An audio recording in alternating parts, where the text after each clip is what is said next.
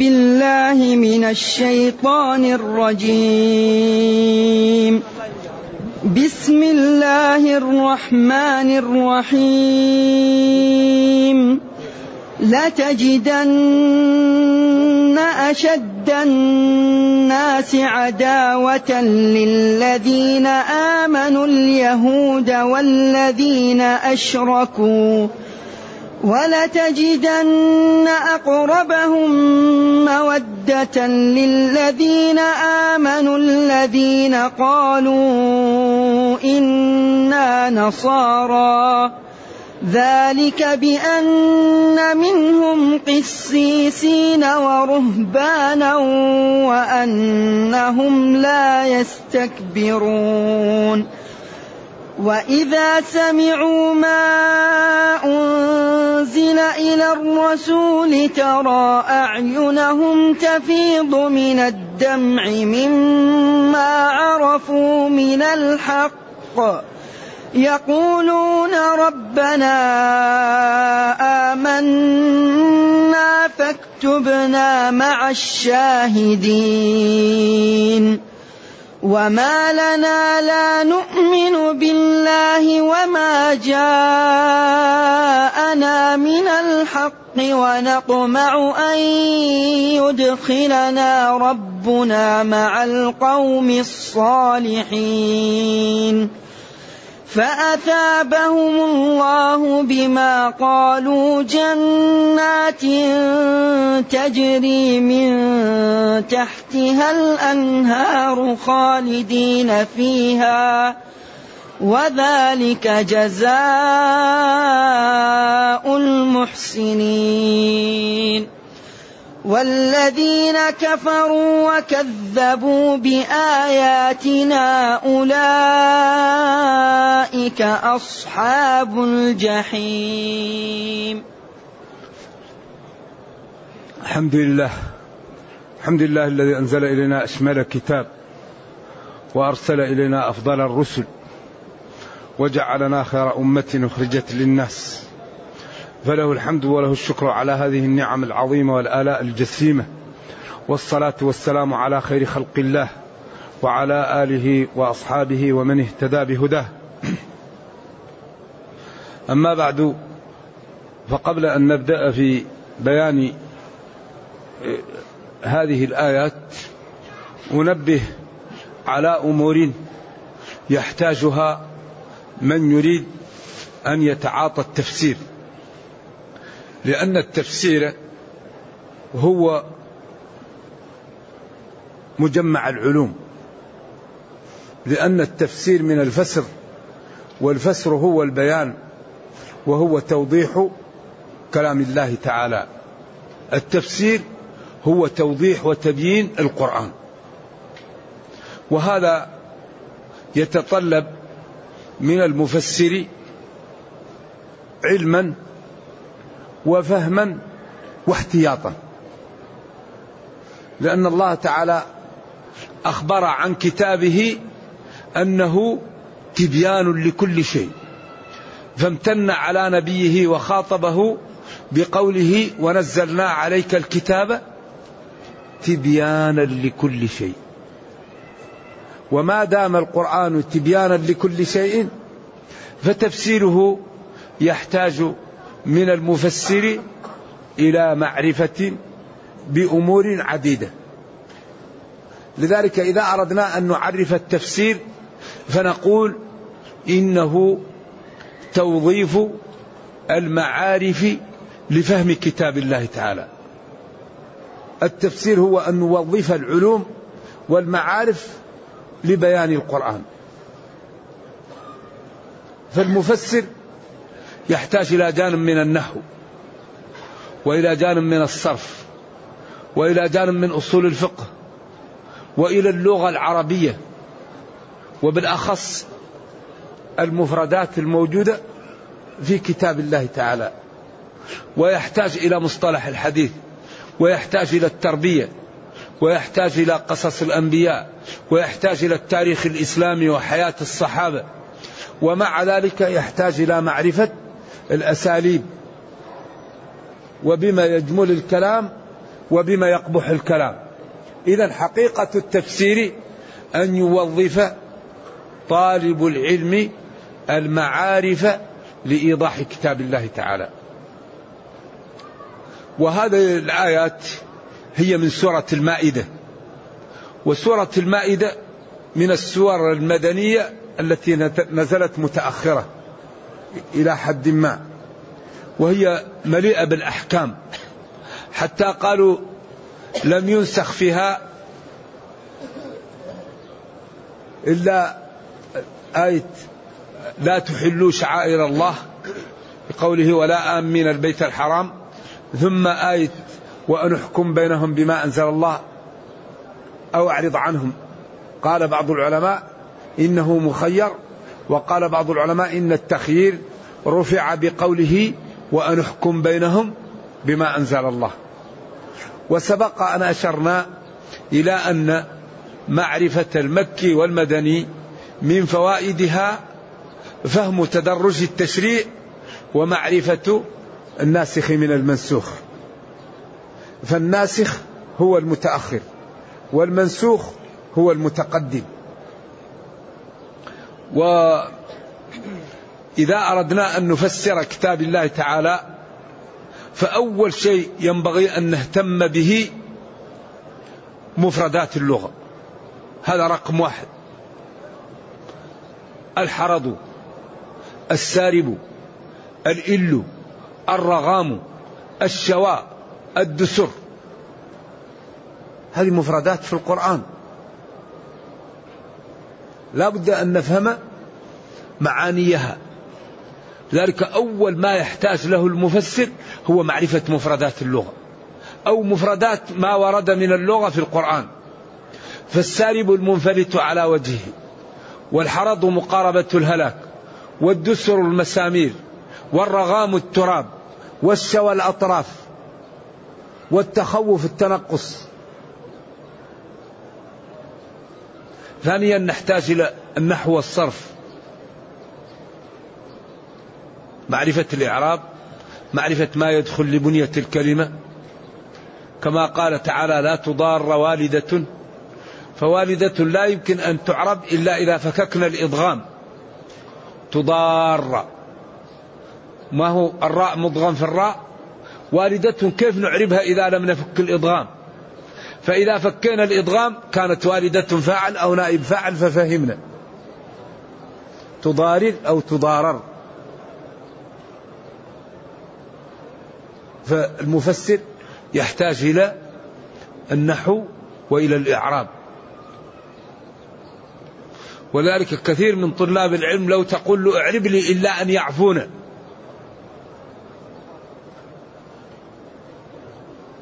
فكثير من طلاب العلم يعربها خطأ إلا أن يعفون.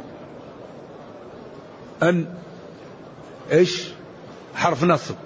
يعفون فعل مضارع إيش؟ إيش نوعه ما في حد معه صحبة مع سيبوي في خلطة أو صداقة مع الإمام سيبوي يعفون هنا فعل مبني لاتصاله بنون الإناث. وأعربوا مضارعا عريا من نون توكيد مباشر ومن نون إناث. ذلك إلا أن أن حرف نصب ويعفون فعل مضارع مبني لاتصاله بنون الإناث في محل نصب بأن. والنون فعل ولذلك قال أو يعفو. وأبد نصب ما كيدعو يرمي أو يعفو يدعو. ظهر عليها النصب لأنها معطوفة على المنصوب. ولذلك يلغز الشاعر ويقول لا يؤلم الضرب ممن لا يميز للهندات يدعون والزيدون يدعون. الهندات يدعون والزيدون يدعون. الهندات يدعون يفعلن والزيدون يدعون يفعون.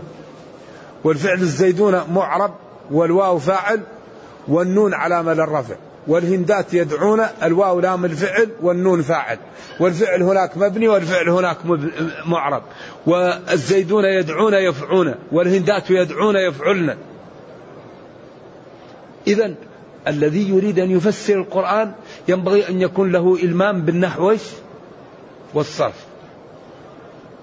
لا بد أن يكون الذي يريد أن يفسر القرآن عنده إلمام بالبلاغة والبلاغة مادة ماتت في مهدها. لم تنضج. ولا يمكن شخصا يتكلم إلا أن طبق أبواب كثيرة من البلاغة. لا بد الكلام أن يكون خبر أو إنشاء. ولا بد أن يكون وصل أو فصل. ولا بد أن يكون إيجاز أو إطناب أو مساواة.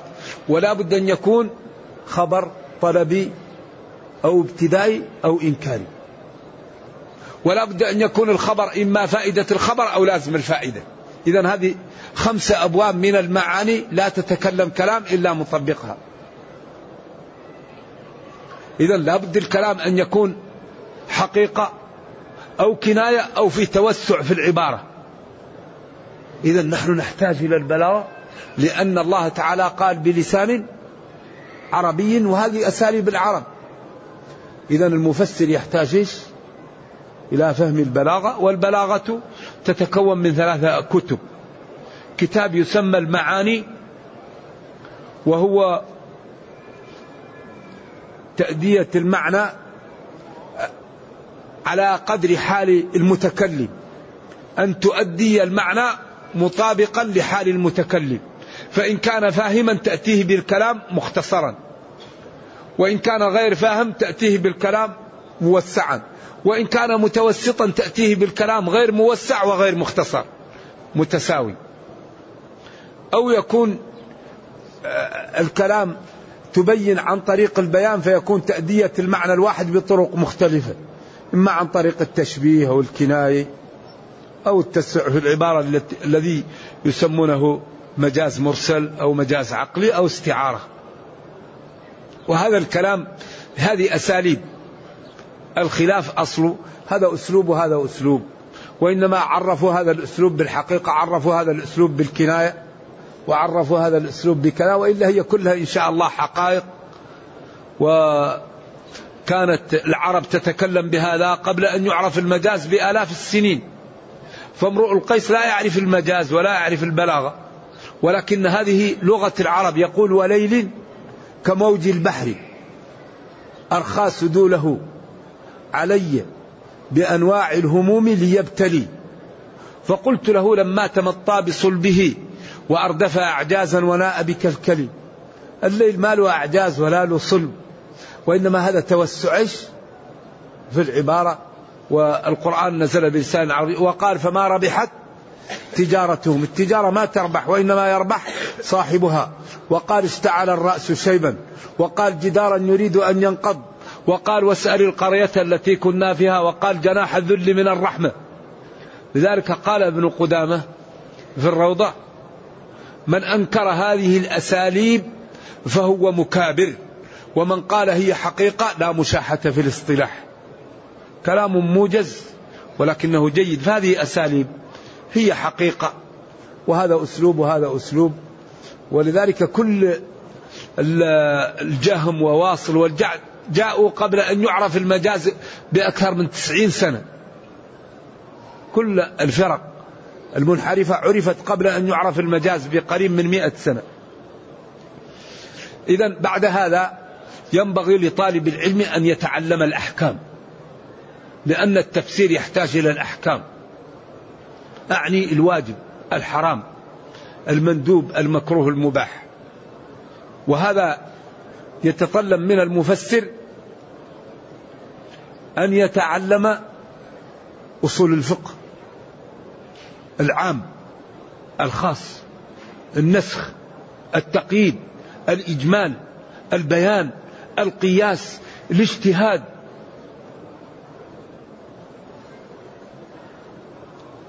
ينبغي للمفسر أن يتعلم مصطلح الحديث لأنه إذا جاءه حديث مبين للآية ولم يكن له الأهلية في أن يرجع ويعلم الطرق التي يعلم بها الحديث الصحيح من الضعيف يقع في ورطة. إذا يحتاج لمعرفة الحديث الصحيح من الضعيف وأن يعرف الطرق التي يستدل بها على ذلك كما يعرف الوضاعين والذين لا تقبل روايتهم ويعرف الذين تجاوزوا القنطرة ويعرف من هم مختلف فيهم. إذا لا بد لمن يريد أن يفسر أن يكون ملما بماذا؟ بالحديث. إذا معرفة الناس كذلك معرفة الناسخ والمنسوخ ومعرفة أسباب النزول لأن هذه الأمور لا تعلم إلا عن طريق الأحكام معرفة الأحكام. النسخ حكم. الحديث الصحيح هذا تأخذ منه الأحكام. الحديث الضعيف لا يستدل به ولا يعمل به. إذا الأحكام الشرعية وتطلب منا معرفة الناسخ والمنسوخ وأسباب النزول ومعرفة الحديث الصحيح من الضعيف ومعرفة طرق الاستنباط وطرق الترجيح وترتيب الأدلة كل هذا يقع تحت طائلة الأحكام. ثم بعد ذلك تأتي النقطة الخامسة وهي معرفة السياقات التي ترد فيها الآيات. لأن معرفة سياق الآية لمن يريد أن يفسر مهم جدا. هل سياق أحكامي. هل سياق وعيدي؟ هل سياق وعدي؟ هل سياق توحيد؟ هل سياق قصص؟ ولذلك كثير ما يهرع كبير المفسرين إلى السياق للترجيح. ولذلك لما اختلف المفسرون في قوله تعالى وأن تجمعوا بين الأختين وبين قوله تعالى أو ما ملكت أيمانكم لما اختلفوا في ذلك رجحوا بالسياق قالوا هذا السياق في أحكام النساء في سورة النساء. أما سياق الإباحة هذا في, في, في معرض الامتنان. فقدموا التحريم على الإباحة لأجل سياق الآيات. قالوا أحلتهما آية كما قال عثمان وحرمتهما أخرى. إذا لكن قالوا هناك وأن تجمعوا بين الأختين في معرض أحكام النساء. حرمت عليكم أمهاتكم وبناتكم. فقالوا إذا التحريم يقدم لوجود السياق في مكان النساء. وكثيرا ما يعني يكون من أسباب الترجيح سياق الآيات.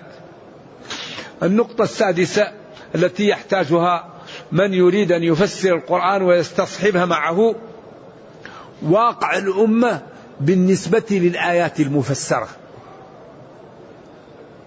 هل هذه الآيات معمول بها؟ أو هذه الآيات معطلة؟ وهذا تطبيق التفسير على واقع الأمة لتستفيد منه ولتعيشه في حياتها.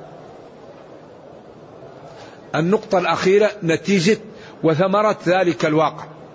إن كانت الآيات معمول بها فما هي المنافع التي جنتها الأمة؟ وإن كانت الآيات معطلة فما هي الأضرار التي آه، جاءت للأمة من تعطيل هذه الآيات؟ هذه النقاط يصحبها المفسر معه لأنها تكون عونا له على فهم كتاب الله وعلى إيضاحه وعلى آه، الاستفادة منه أكبر فائدة ممكنة. يقول جل وعلا لتجدن لتجدن. أشد الناس عداوة للذين آمنوا اليهود والذين أشركوا. هذا إخبار من الله تعالى لنبيه.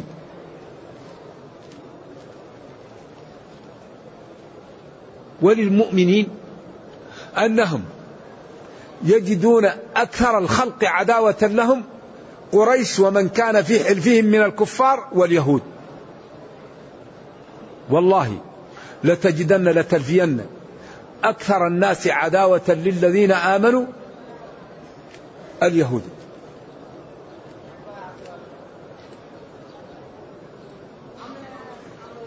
والذين أشركوا. إذا يا نبي الخلق جميعا أكثر عداوة للإسلام منهم اليهود وكفار قريش. إذا هذا الإخبار ما المقصود به؟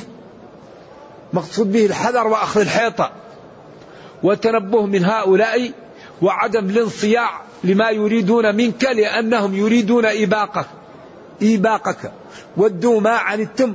قد بدت البغضاء من أفواههم وما تخفي صدورهم. أكبر قد بينا لكم الآيات إن كنتم تعقلون. يتمنون أن المسلمين يتركون دينهم. ولذا اليهود قوم به كل ما أنعم الله عليهم قابلوا الإنعام بالإساءة. أعطاهم المن وأعطاهم السلوى ونجاهم من بني إسرائيل من, من, من القبط من فرعون وأغرق فرعون وهم ينظرون وأتاهم بنعم. لا تحصى. أنزل عليهم الغمام والمن والسلوى وخرج لهم الماء من الحجر. وكل ما أعطيت لهم نعمة قابلوها بالكفران. فلذلك أخبر الله أنه يفرقهم ولا يجتمعون وأخبر أنه يسلط عليهم من يسومهم سوء العذاب إلى قيام الساعة. وأخبر أنهم إن عادوا إلى الإفساد عاد عليهم بالتنكيل. قال وقطعناهم في الأرض. يهود نيويورك يهود الفلاشة يهود المغرب يهود السوفيت مقطعون. وقال وإذ تأذن ربك ليبعثن عليهم إلى يوم القيامة من يسومهم سوء العذاب. وقال وإن عدتم إن عدتم للإفساد عدنا عليكم. لذلك كلما عاهدوا عهدا نبذه فريق منهم. ولا يأتوا لبلد إلا أشاعوا الرذيلة والفواحش ونوادي الضلال ونوادي يعني أعوذ بالله القذارة والوساخة وأشاعوا الربا. ما يدخلوا إلا أفسدوه. لذلك أكبر شيء نعوق به أعداءنا ونعوق به من يريد الإيقاع بنا هو أن نستقيم. أكبر ما ينصر المسلمين الاستقامة. أكبر ما يجعل المسلمين ينتصرون الاستقامة. كيف ذلك؟ لأننا إذا استقمنا أعددنا. لأننا إذا استقمنا لم نختلف. لأننا إذا استقمنا اهتممنا بالقوة. لأننا إذا استقمنا اهتممنا بالوحدة. لأننا إذا استقمنا اهتممنا بالعقول. لأننا إذا استقمنا اهتممنا بالاستشارة. لأننا إذا استقمنا اهتممنا بالمؤسسات. كل شيء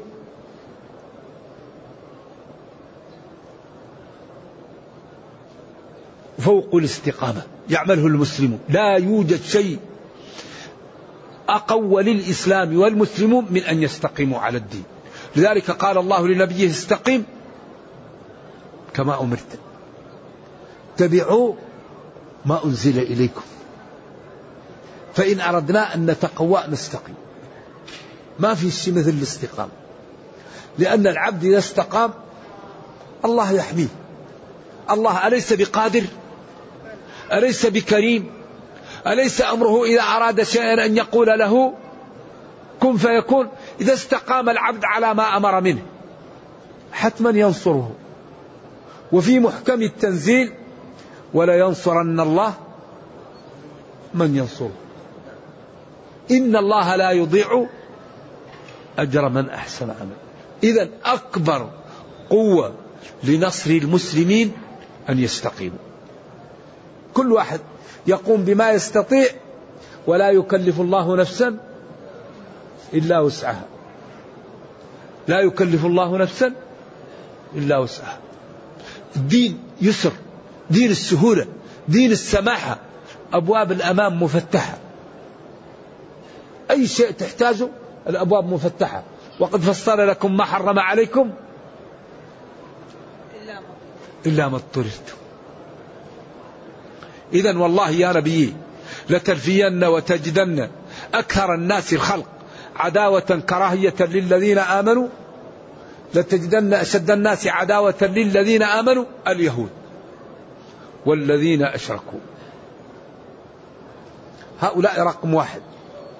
ولتجدن ولتلفين يا نبي أقربهم مودة للذين آمنوا الذين قالوا إنا نصارى. شوف هذا التعبير فيه الدقة وفيه المحافظة على الواقع. الذين قالوا إنا نصارى. هم قالوا ذلك لكن هل هم فعلا نصارى أو غير نصارى؟ هذا أمر آخر. لكن هم قالوا إنا نصارى. لماذا؟ ذلك بأن منهم قسيسين. جمع قسي أو قسيس. وهو العالم ورهبانا عبادا وأنهم من منهم على هيئته وحقيقته ولم تطرأ عليه الأمور التي تفسد عادته لا يستكبرون. لذلك لو تتبع متتبع القساوسة والرهبان في أغلب أنحاء العالم وبالأخص من منهم لم يكن بينه وبين المسلمين احتكاك لتجد أن أغلب هؤلاء يسرون الإسلام. أغلب القساوسة يسرون الإسلام. بالأخص في, في, في الأماكن التي لا يوجد فيها يعني خلاف ولا نزاع بين المسلمين وبين النصارى. كثير منهم يعلن إسلامه. الآن كثير من القساوس يدخل في الإسلام. لماذا؟ لأنهم لا يستكبرون. والإسلام دين حق دين صدق دين العدالة دين النزاهة دين الرفق. مبني على أسس وعلى أدلة وعلى براهين. إذا سمعها المنصف يقول لا إله إلا الله محمد رسول الله. لذلك موضوع الإسلام فيه قوالب لا تقبل إلا التصديق أو المكابرة. براهين وأدلة الإسلام لا تقاوم. لذلك وضع الإسلام ووضع هذا القرآن موضوع في أمور معجزة. وضع القرآن وضع معجز.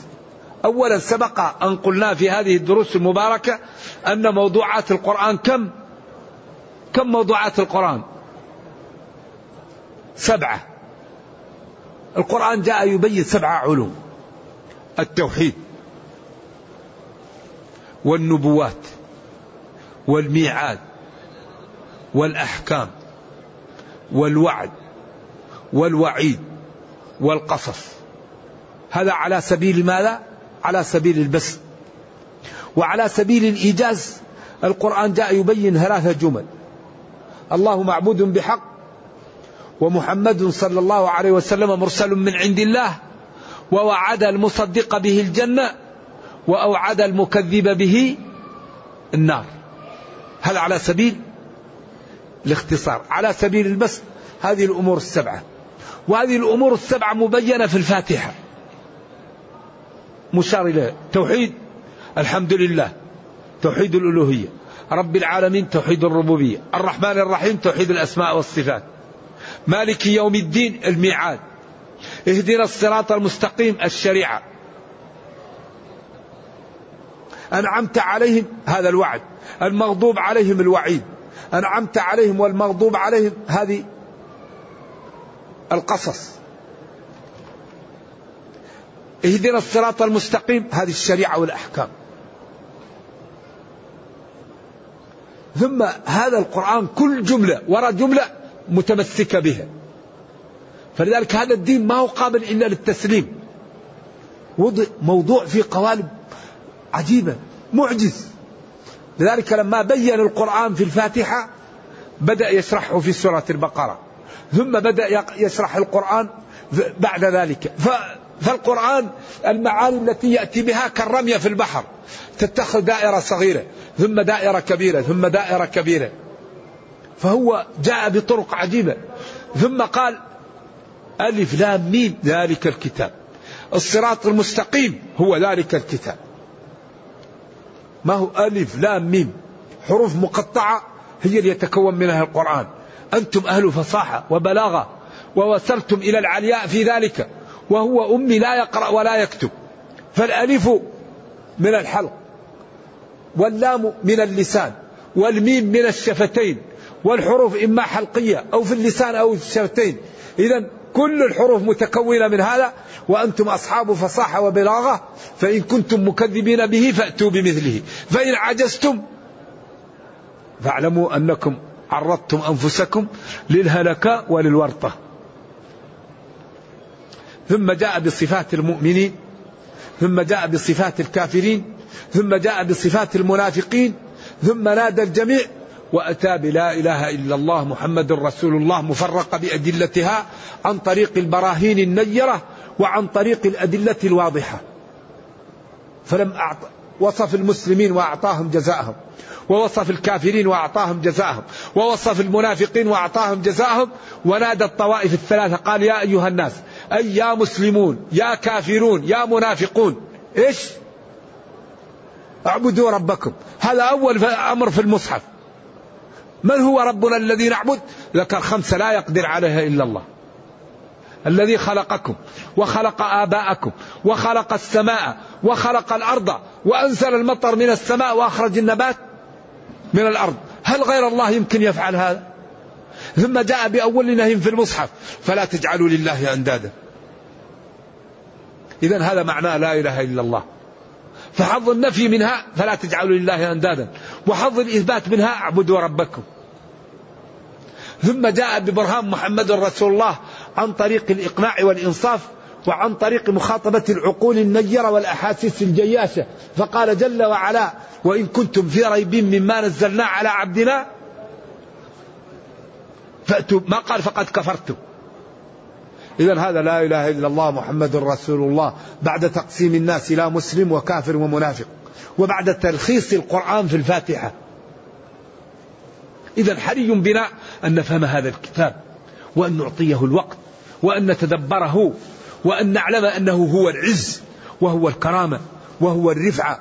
وإذا أردنا شيئا نبحث عنه فيه نجده. تبيانا لكل شيء. ما فرطنا في الكتاب من شيء. أولا نكفيهم أن أنزلنا عليك الكتاب يتلى عليهم. فأجره حتى يسمع كلام الله. أبعد كتاب الله نحتاج إلى شيء؟ ثم قال وإذا سمعوا هؤلاء النصارى ما أنزل إلى الرسول محمد صلى الله عليه وسلم من القرآن ترى أعينهم تفيض من الدم. تسيل. لأجل ما عرفوا من الحق. تفيض من الدمع مما عرفوا من الحق. إيش بعد هذا؟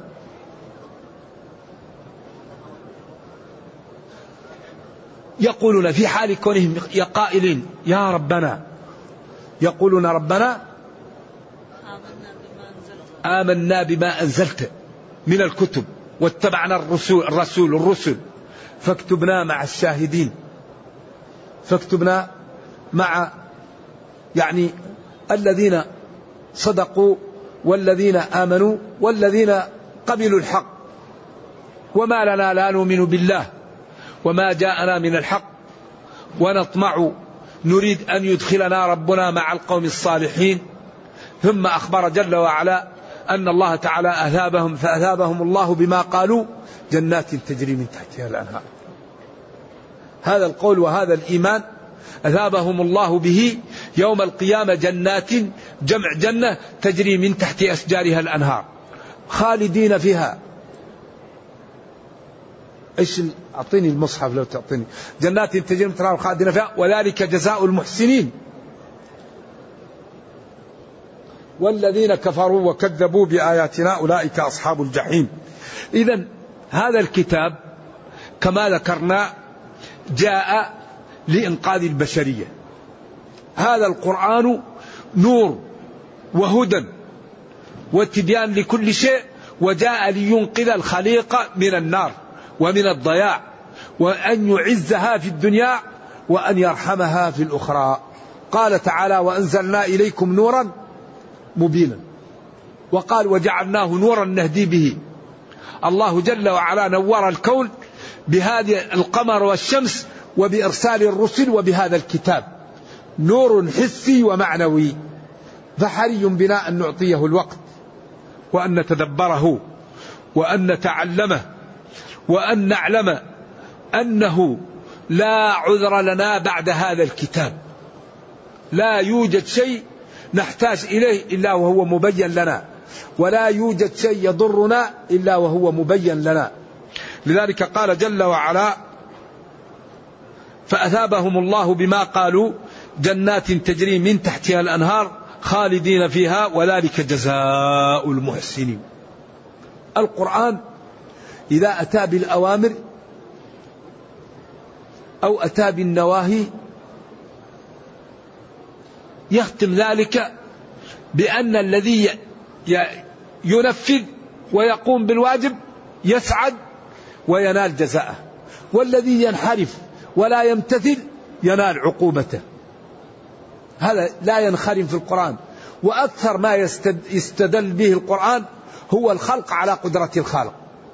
الخلق في القرآن هو يدل على العبادة يدل على الله. خلق السماوات والأرض خلق البحار خلق الأنهار خلق الأشجار خلق الكون.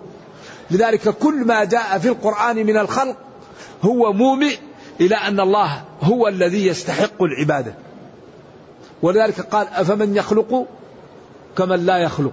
ويقول جل وعلا يخلقكم في بطون أمهاتكم خلقا من بعد خلق في ظلمات ثلاث.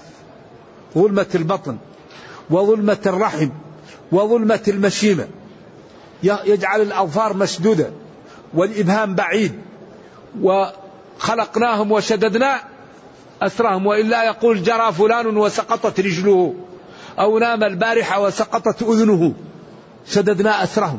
وفي أنفسكم أفلا تبصرون؟ فهذا الكتاب نور الحقيقة حري بنا أن نعطيه الوقت. والذين كفروا وكذبوا بآياتنا أولئك أصحاب الجحيم. كفروا الكفر أصله الستر والتغطية. كذبوا كفروا ستروا. والتكذيب ضد التصديق.